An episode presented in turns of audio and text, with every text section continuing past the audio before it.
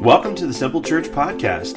We'd like to thank you for taking a few moments out of your day to listen to what God is doing here in Reynoldsburg, Ohio. We hope today's message will be encouraging and uplifting to you. To learn more about Simple Church, maybe you'd like to be our guest for a service, please visit our website at www.simplechurchohio.com. There you'll find more information about us, location, service times, and even online giving opportunities. And now, here's today's message.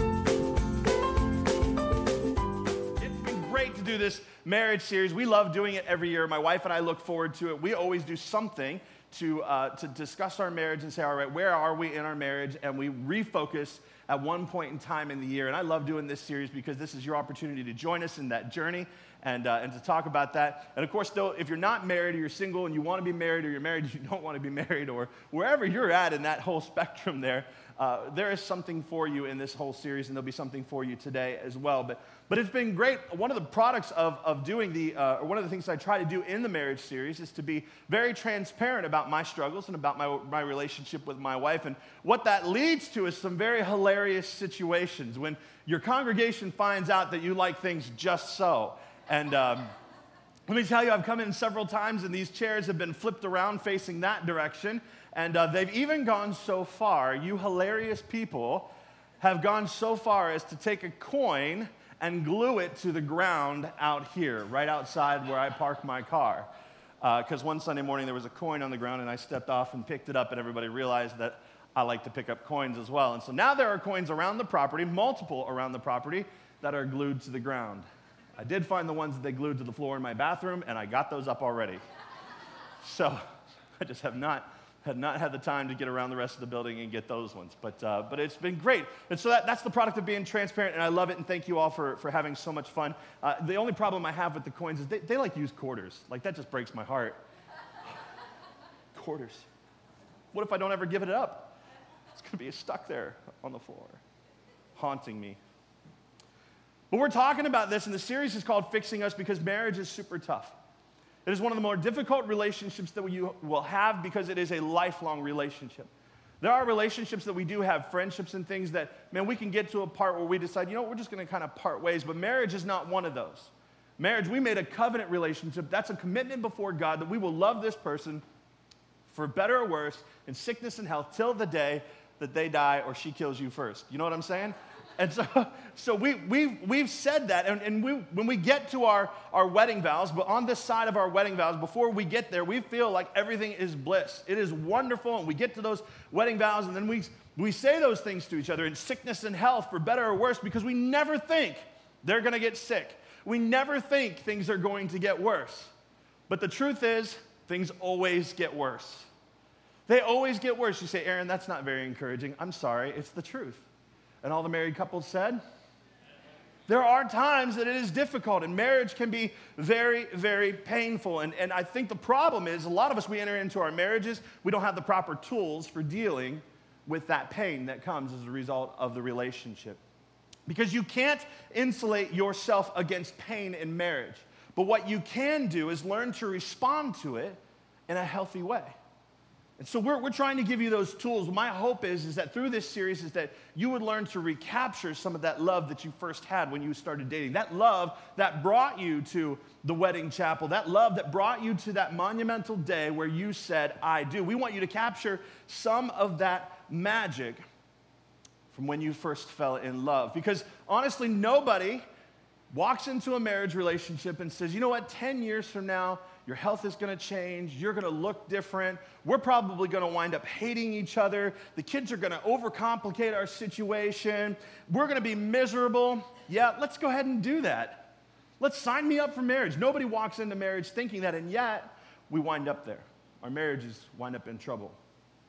There's trouble in paradise, and we don't know what to do because we don't have the proper tools to deal with them. And so that's what we've been talking about. The last couple weeks, we talked about one of the ways that we can deal with the trouble in our marriages is by making sure that we love each other unconditionally. And in order to do that, we decided that we needed to do this thing called agape each other. That's this unconditional love where you give and expect nothing in return, which is an impossible thing to do. But God is the God of the impossible. And so it's impossible to do without God. And so we decided we needed to experience God's love in our life and experience that agape love from Him to us before we can give it to someone else. The second week, we talked about what happens when you introduce children into the mix. They can complicate things in ways that are beautiful and tragic. And what we have to do is because the marriage came together over that relationship, that priority relationship between husband and wife. And we talked about making sure that relationship remains a priority, even over your relationship with the kids. And so this week, what we're going to do is we're, we're going to talk about what we can do to fix the rest of the issues because we need to own what is our fault and what's causing us to be broken. We need to own what those issues are because oftentimes what happens in a marriage series is, or when you're reading when, with a series like this, or you decide to read a book together, or you go to counseling, you're sitting there next to your spouse and you're doing this the whole time. You're nudging them, right? You hear that? Or if they're not there, you're taking notes and you want to go home and you make sure you show them. You see what he said? Do you see this right here? This is what he was, he was talking about you today. And everything is for them.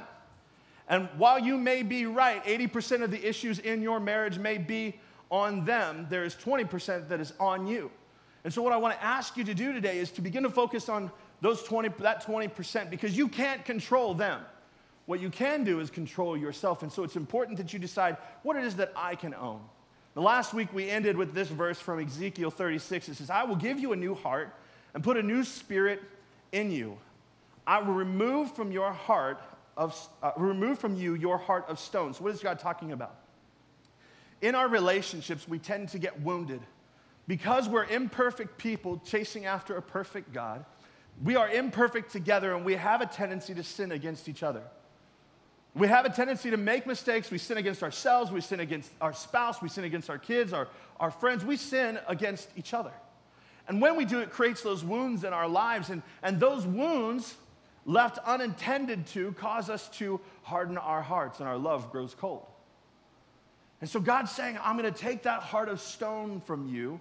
And he said, continues on, he says, and I will give you a heart of flesh, a heart that is soft towards one another. Because when your heart is soft and moldable and pliable towards each other, flexible, you can begin to work on your issues again. You can begin to forgive. You can begin to have grace and mercy for one another and begin to deal with those issues. And then he continues on and says, I will put my spirit in you and move you to follow my decrees and be careful to keep my laws. When we build up those walls as a result of that pain in our hearts and lives, we are not living out God's best for us. It is not his desire or his design that when we are hurt to seclude ourselves. The truth is is you will never find healing until you tear down those walls and open yourself back up to relationship. That is the only place that healing is found. It's the way God intended it. Was to be found in relationship. But when we get hurt, we want to hide ourselves. We want to hurt we, we want to hold that hurt. If you've ever broken your arm before, it's like the worst pain in the world, and you just kind of hold on to it. And The doctor's like, let me see it. And you're like, no, you're going to hurt me. Let me see it. I can't fix it unless you let me see it. No. So you've got to open yourself up. You've got to tear down those walls so those wounds can be healed. Otherwise, your heart becomes stone. We have to learn to pray and ask God to give us a soft heart to allow Him to begin to do His work in us so that we can learn to respond differently to pain. So, what I want to do is, I want to give you a few things that will give you a heart check, okay? I want to ask you a few questions that will let you know is my heart in the right place? Is my heart being impacted by God or is it stone cold? Do I have a soft heart where I can begin to actually work through these things, these situations in our relationships? Am I hardened by hurt? So here's a few questions that we'll walk through to let you know. If you answer yes to these questions, if you can answer yes all the way through, then your heart is ready to embrace what God wants to do in your life. If the answer is no, then you know where you can begin to pray. The first question is Am I willing to change? Am I willing to change?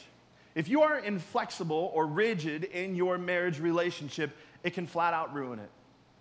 If you say, No, I'm not going to do that, I won't go there, I'm not going to do this, I'm not going to say I'm sorry, I'm not going to seek forgiveness, I'm not going to do that, that thing that they want from me or need from me, I'm not going to do it. If you remain rigid and inflexible, you will ruin your relationship. Being unwilling to change and having a heart of stone against those things will cause your marriage to fall apart. True success in marriage means compromise. As guys, we kind of learned this because before a woman came along in your relationship and before you got married, you thought the only channel on TV was ESPN. You know what I'm saying? That's the only thing. The only type of movie out there was action flicks and epic adventures, right? And then she comes along and she introduces you to romantic comedies and the things that she likes to watch, and a whole new world appears before you. Like, I didn't even know we had those TV stations. I didn't know this genre of movie existed.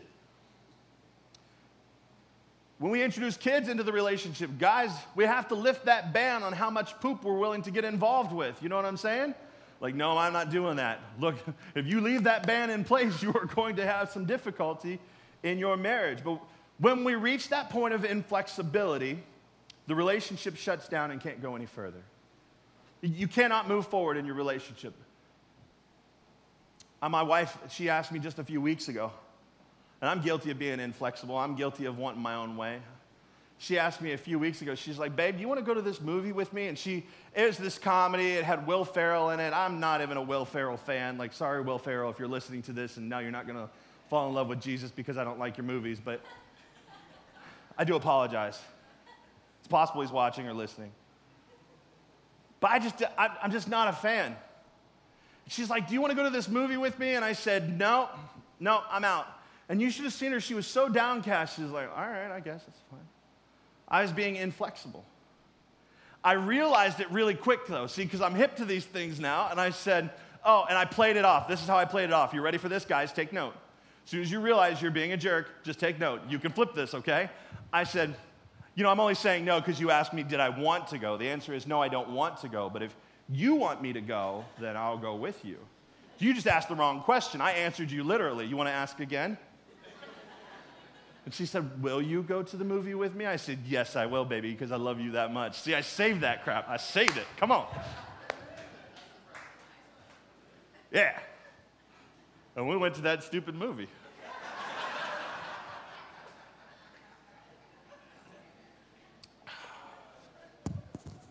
But we can't be inflexible in our relationships. There has to be some give and some take. There have to be compromises made along the way. Sometimes you're going to have to watch a movie that you don't want to watch. Sometimes you're going to have to do chores that you aren't prepared to, nor do you want to do. You're going to have to do things in your relationship that you're not ready for.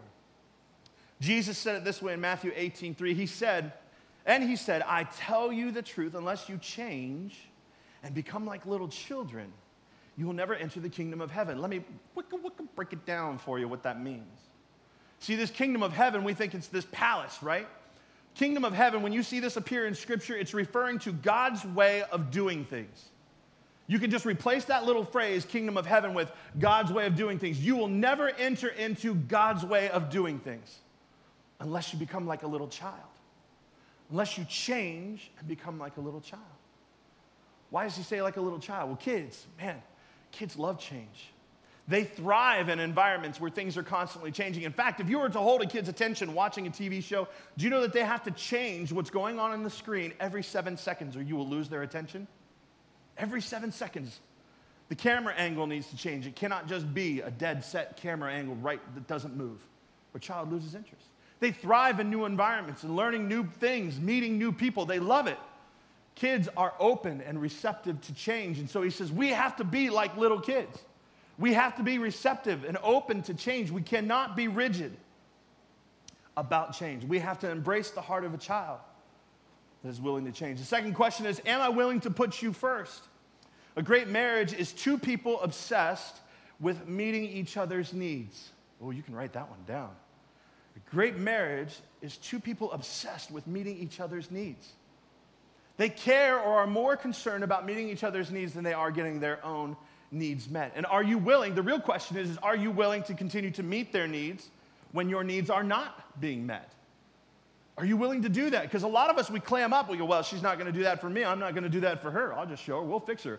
Causing pain in my life, I'll cause pain in hers. Well, congratulations. You've just wound up in a whole lot of trouble. But can you love them? Can you meet their needs without yours being met? Mark 9 35 says, If anyone wants to be first, he must be the very last and servant of all. The best result is, is a marriage that serves each other's needs. needs. And ladies, if you don't know what a guy's greatest need is, let me tell you what it is it's to be honored and respected. That's a guy's greatest need. A guy will slide down a hill of razor blades into a pool of lemon juice just to get to the bottom and have someone say, You're the man. In fact, he'll do that, he'll run back up the hill and do it again just so you'll say it again. Guys are looking to be respected, they are looking to be in environments where people uh, admire them and call out their qualities and say, Man, you're great. Who doesn't like that? We love those environments. And so, uh, and, and, ladies, I know what your pushback here is. You're like, man, if I tell him he's great, if I tell him how awesome he is, do you realize how big his head is going to be? Like it's going to snap his neck. I'm the only one in his life keeping him humble. But you, but you need to make sure that you, you, you let him know what you think of him. A woman's greatest need, if you guys, if you don't know what it is, her greatest need is for security. She needs to feel valued and protected by you.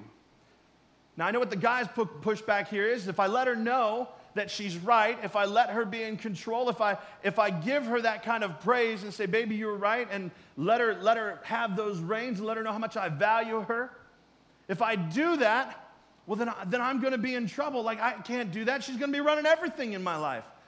Guys, pay attention. She's already right, and she's already running your life anyway. So just go ahead and let her know how much you appreciate the fact that she's running your life. Value her and protect her. Come on, guys, you know it's true. We don't want to say it's true, but it is. You need to let her know how much you value that.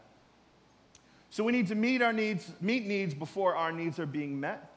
When we do this, it's an indication of a soft heart and that we will put them first.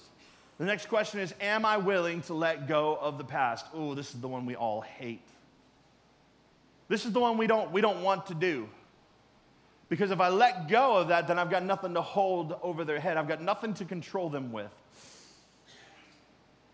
We have to be willing to let go of the past. The truth in life is that marriage equals pain. Your spouse will sin against you, you will sin against your spouse. And when that happens, we have a tendency to keep a record of those wounds, don't we? We write them down and say, But you did this, or this is how you hurt me here. And as a result of that list, that proof, we draw boundaries, and our spouse has to honor those. We draw all those boundaries so it keeps us safe, and we keep record of the wrongs that, we've, that, you, that they've done to us. But 1 Corinthians 13 5 describes love and says that love keeps no record of wrongs.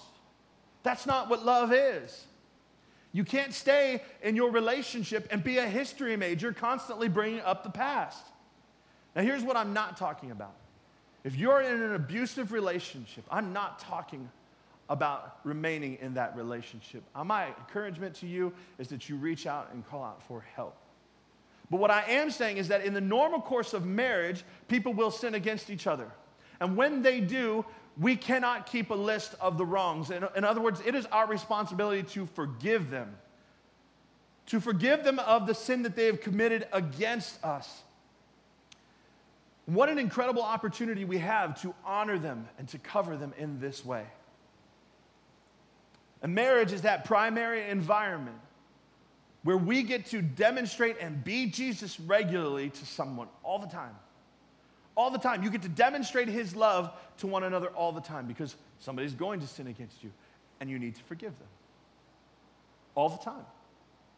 Every day. It's just going to happen. We don't mean to, it's just what we do. Colossians 3:13 says, "Bear with each other and forgive whatever grievances you may have against one another."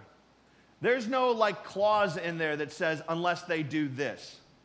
It says whatever grievances. Whatever it is that you're upset about, give it the Elsa treatment and let it go, let it go. Can't hold back anymore. But let it go. Whatever grievances you may have against one another, forgive as the Lord forgave you. So, how did God forgive you? Let me tell you what God did for you. God forgave every single one of your sins since you have been placed on this earth till right now, and even the sins that you will commit today, tomorrow, and in the future. His grace and His mercy is sufficient for you. That He will forgive you as long as you are willing to confess your sins and ask Him for forgiveness. It's yours. It's yours, and He did that through Christ. And what the Bible describes is a blotting out of your sins, a wiping it clean is what God did for you through Christ. He forgave all of your sins. not just specific ones. He forgave them all. And so, the level of forgiveness that we are called to in our marriages is to forgive as the Lord forgave you. Ooh, that's tough. Man, we don't want to do that. We want to keep a record of what they said in 1980 or what they did in 1990. And keeping that record just keeps that Cold War going in your heart. The big question is, is can I really love like Jesus? Can I really love them in the way that I'm called to? Am I willing to love as Jesus did? John 13, 34, this is Jesus speaking. He says, A new command I give you. Love, that's that word, that Greek word agape. It's translated from, from, from agape. That's an unconditional love.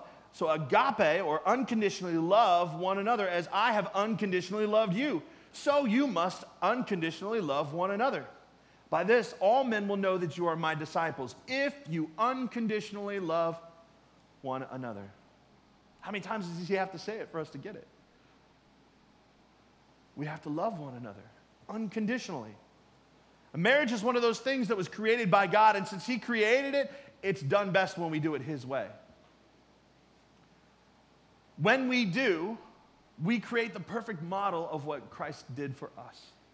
When we love each other in the way that He loved us, we create a model that the world can look at and say, man, there is something different about them. The way that they love each other is different. And I want that. I want to know what that's about. But the problem is, is we don't embrace God's way. We're not bad people. We're not horrible. We just, we don't do things God's way. We do them our way.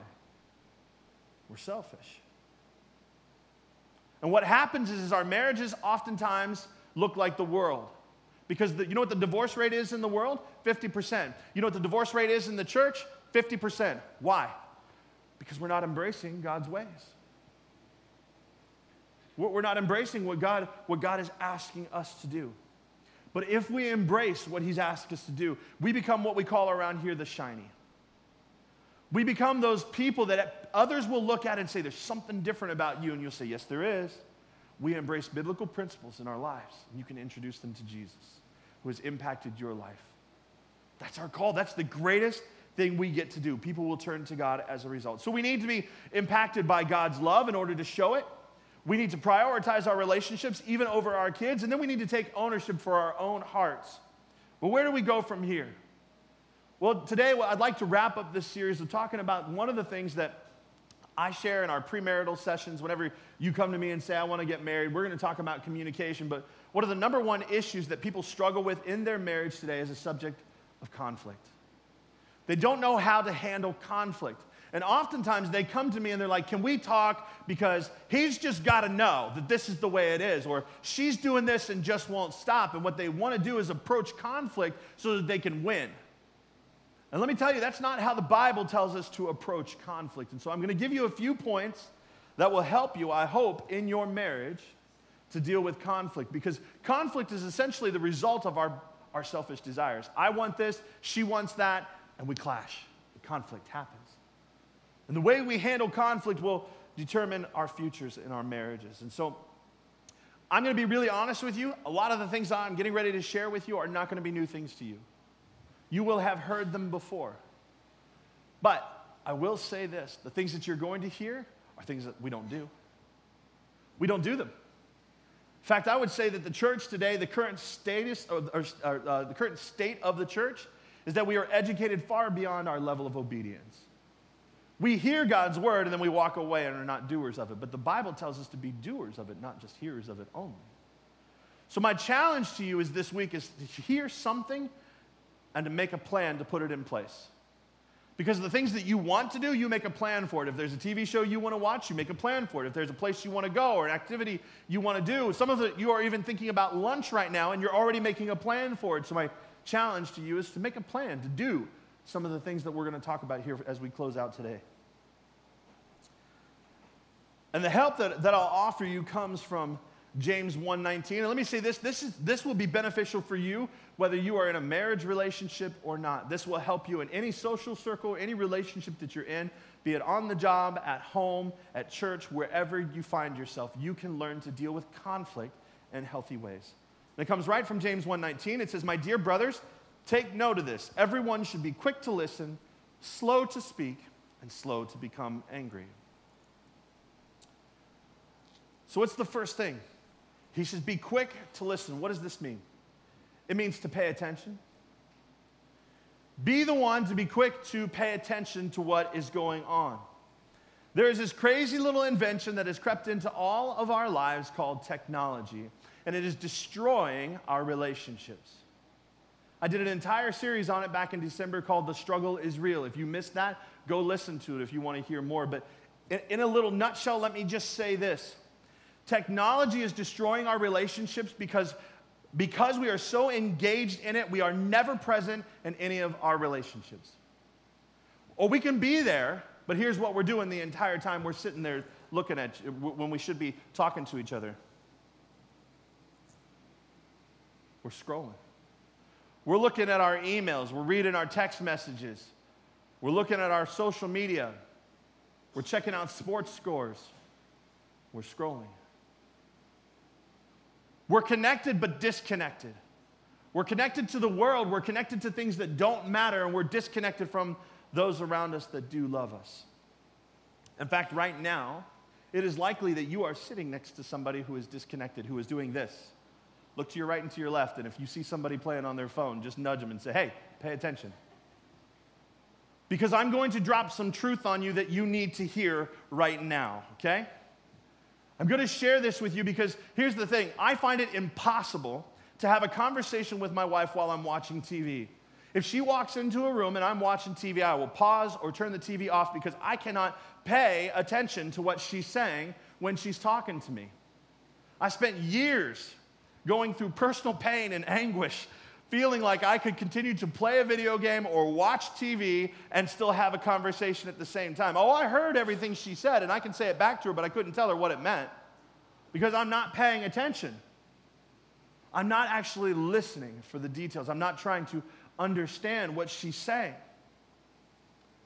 In fact, if, if I walk up to you and you and I are having a conversation and you kind of dip out and you start playing on your technology, I'll do, I'll do one of these things I learned to do as a magician uh, as I've performed throughout the years. If the kids start screaming and yelling, I'll just stop. And they'll look up at me and I'm just standing there. I said, No, no, I'll wait. Go ahead. Do what you're going to do. Just know you're killing your time. Or it is quite possible that I'll just walk away from the conversation. Because I, I don't need to waste my time saying something to half of your consciousness. Like, I love you. That's just how I'm flawed. I'm just telling you, I'm being honest with you, okay? If you're going to sit there and do this while you're talking to me, I'm just going to shut down or I'll walk away. Because you're not listening to me. You're, dis- you're completely disengaged with me and only halfway listening. Truth is, is the world won't end if you turn your phone off. It's not going to end if you don't check that ding or that message or that notification that is coming through to you.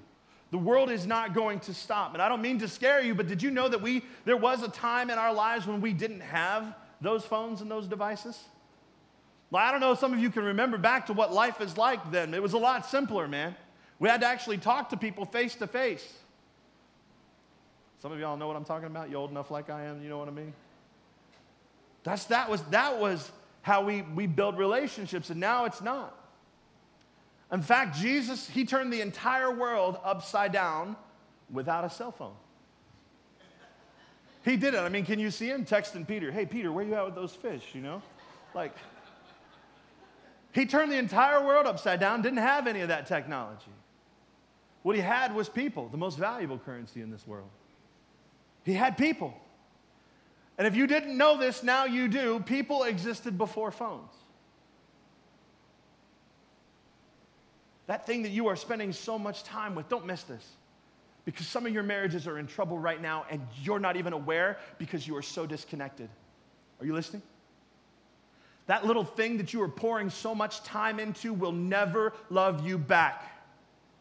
There is somebody sitting right in front of you who is waiting on you, and their greatest need is not for money, it's not for, it's not for, for, for gifts or presents or stuff, it is you and you are disconnected because you are lost in a world that will never love you back.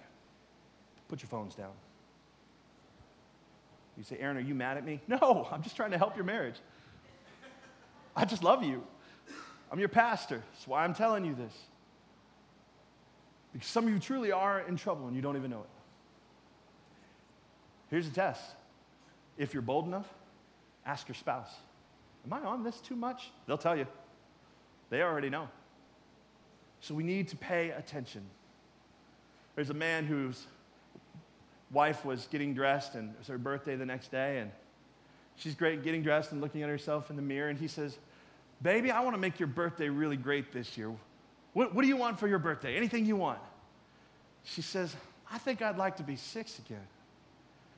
So the man thought down and he wrote out a list. He's like, this is going to be great. The next morning, he woke her up with a bowl of Lucky Charms and a cup of orange juice. And after breakfast, he took her off to Cedar Point and they rode roller coasters and he stuffed cotton candy and fair food down her throat all day long. When they were done there, they went to McDonald's and he got her a Happy Meal and an ice cream cone. And then they went to a movie and got popcorn. And he took her home, and his wife is very confused about this day of events that she has just experienced for her birthday. And he says, Baby, what did it feel like to be six again? She said, Oh, that explains everything. She said, I said I would like to be a six. I meant my dress size. Moral of the story is, is that even when guys aren't, are listening, we're not paying attention. I'd like to be a six, not six. Guys, you know what I'm talking about. You're in that danger zone when she looks at you and says, Are you listening to me? you know what I'm saying? Like, oh, better pay attention. We have to pay attention to what's going on. Proverbs 10:19 says, "When words are many, sin is not absent, but he who holds his tongue is wise." In resolving conflict, we need to be quick to listen, pay attention. Second thing James tells us to do is to be slow to speak. What does this mean? It means to seek to understand. Slow to speak. Seek to understand. Because let me be clear that seeking to be understood is not the same as seeking to understand. In conflict and in your relationship, oftentimes we spend time trying to be understood. We want them to understand us, right? If I can just get her to understand my point of view, then she'll do what I want. Well, if I can just get him to understand that this is the way it is for me. I was in relationship with a guy for four years. I worked with him. And I watched as relationship, professional and personal, he burned one after another because his phrase on a regular basis was if I can just get you to understand. All that leads to is brokenness in your relationship because, and I need you to understand me, it's an inward focus. But when I seek to understand you, it's an outward focus. This is me serving you. It's very different. Very different. Getting them to understand me the reason we do that is because we want to win the argument. We want to win whatever it is. No, no, if she can see things my way, then I'll be right. The problem is, is when you have an argument and there is a winner, both of you, congratulations, are losers. Because nobody wins an argument. Nobody wins an argument. It's, it's not a healthy thing. It's not God's best for you. But when you seek to understand, what it does is it creates common ground in your marriage. When you understand her, fellas, it creates something in you called empathy. You can begin to empathize and understand her world and understand the way she's communicating and understand what she's saying. Well, Actually, we may never understand what she's saying, but we can understand what she's communicating, right? We need to gain their point of view. And what happens when we gain their point of view is it creates this space in our marriages for grace and for mercy and forgiveness. So we have to stop listening to what they're saying and listen to what they are communicating. The problem is, is that we listen through very gender specific uh, uh, filters, don't we? Guys talk a certain way and girls talk a certain way. We don't quite understand each other. When she's talking to you guys, you're like, I, I just, I can't even begin to understand what she's saying. But what you can do is during those conversations is use the words that you are going to use Instead of interjecting, instead of being frustrated, instead of inserting what you think, you can use your words to ask questions to clarify. What is she talking about? What does she mean? What's her intent? Because if you're sitting there and you don't understand, you can seek understanding. Because the way we talk to each other, we may be saying something valid, but it's just not in a way that we understand. Proverbs 29 20 says, There is more hope for a fool than for someone who speaks without thinking. In conversation, you need to first gather information before you speak. you need to understand because if you don't, you interject into that conversation or into that conflict without understanding, and what happens is it begins to escalate the conflict, right? It takes it to an unhealthy place because when you escalate the conflict, when, when you and I aren't talking the same language, when I don't understand you and you're not taking time to understand me, everything just gets heightened, right? And that's the next part of the verse. James says, Be quick to listen, slow to speak, and slow to become angry. He says, Hey, guard your emotions. Guard your emotions. Don't insert emotions into this conflict because the second you do, everything gets heightened. Everything gets out of control. It's very easy in conflict to get emotional. But the second you do that, no progress can be made. Because what happens? You get angry. You get blinded by your anger. You forget that you love this person. You forget what the conflict was even about in the first place. And you start talking about things that are not even related. You get emotional. You get angry. And it's, it's totally, totally understandable for you to be hurt or to be uh, angry when you're hurt, to become emotional in this way. But what happens when you insert emotion into conflict is that you have a tendency to criticize people. And when you criticize somebody, you're pointing a finger of attack at them. And then they, in turn, get emotional, and the thing just continues to escalate. No resolve. To the point somebody's slamming doors or walking out or shut down. There's no progress made in the conflict. I'm going to be really, really honest with you about one of my conflicts in my relationship and it was over potato chips. Now, look, I'm going to share this. I'm going to tell you this conflict over potato chips. And I'm going to let you know that as trivial as this is, you're going to think that's ridiculous. There is something just as trivial in your relationship that may not be potato chips, that you have conflict in your relationship about. A few years ago, my wife, she goes grocery shopping, and the potato chips she likes are these Lay's baked potato chips. I can't stand them. Give me something fried. I want it salty. I want, that's how I want my potato chips. You know what I'm talking about? It's good stuff. She wasn't buying those potato chips. She'd come home and she always had the Lay's baked potato chips. And I'd open that cabinet up or I'd make a sandwich and there was, there was no chips for me.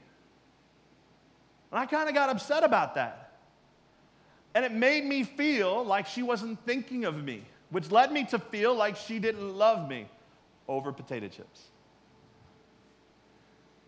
Now that you know where I'm going, some of you are identifying your potato chips in your life, aren't you?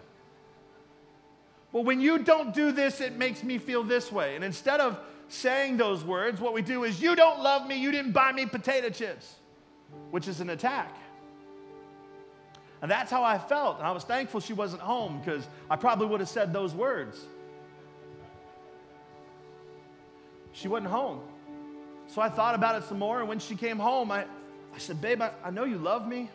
This is not a question of how you feel about me, but when you come back and you've got baked Lay's, you, you know I like the regular ones.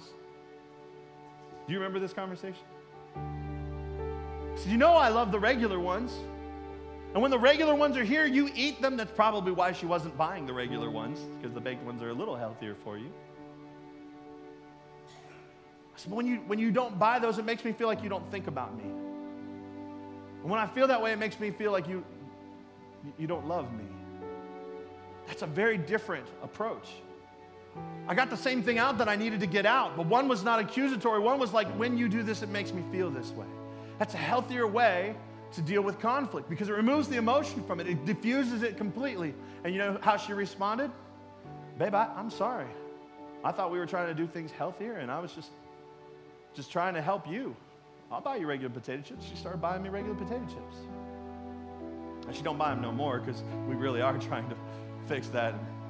And now I know she loves me at the lack of potato chips in the cabinet. There are healthier ways to approach our conflict, folks. We can assume the best about somebody, and when we do, it diffuses that emotion. We need to be able to verbalize our unmet needs with without criticism because that's healthy. That's God's best for us. But if you choose criticism, what you'll do is destroy in five seconds what it takes years to build. In or excuse me, in uh, James 3 5, it says, Consider what a great forest is set on fire by a small spark. The tongue is also a fire, it sets the whole course of his life on fire and is itself set on fire by hell. Look, some of you are creating hell in your life because you are using loose words, because you just say things. You get angry, you get emotional, and you just say whatever comes to your mind. And you are doing far more damage than you can ever realize because once something is said, you can't take it back. Once you call him or her that name, it's done. Now you have the years of rebuilding because you've chosen to use loose speech. It's hard to get over. The Bible describes the tongue as having life and death, the power of it. You can speak life over your spouse or you can speak death to that relationship. It's up to you. Resolving conflict takes being quick to listen, slow to speak, and slow to become angry. And the last thing we need to do is believe and speak the best. Look, it is our responsibility to release the potential in each other's lives. That's our job. Guys, let me say something to you that I heard this week that'll just maybe shake you to the core because it did me. Your wife is a reflection of your character. Think about that. If she is mean or vicious or hurt, she is a representation of how you have expressed your love to her. She's a reflection of you. That's why it's our responsibility to tell her that we love her. It's our responsibility to tell her how beautiful she is. It's our responsibility to tell her what we think of her and how much we adore her. And her influence and impact in our lives to make her feel secure. That's our responsibility. She's a reflection of us. Ladies, it's the same for you. If you want your guy to be weak, if you want him to feel like a failure, then don't tell him what you think of him. Don't tell him that you're proud of him. He's a reflection of your character as well. Proverbs 15:4 says, "The tongue that brings healing is a tree of life." It's our responsibility to speak the best about our spouse, to speak healing into their lives. But you can't speak that if you don't believe them about that. The Bible says, out of the abundance of the heart does the man speak. That's out of your belief about that person. So we need to believe the best about them before we can even speak the best about them. And here's the problem is the devil will accuse your spouse to you. He will come along and tell you, look at what he's doing, look at what she's not doing. You're missing this in your relationship. They've got it, why don't you got it? He will accuse your spouse to you and make you feel like you've got the raw deal, like the grass is greener on the other side somewhere. And it's simply not true. He will trick you into throwing away a relationship where 80% of your needs are met because 20% are not. And that's a shame. Our focus can't be on what we don't, don't have in our relationship. We need to focus on the best.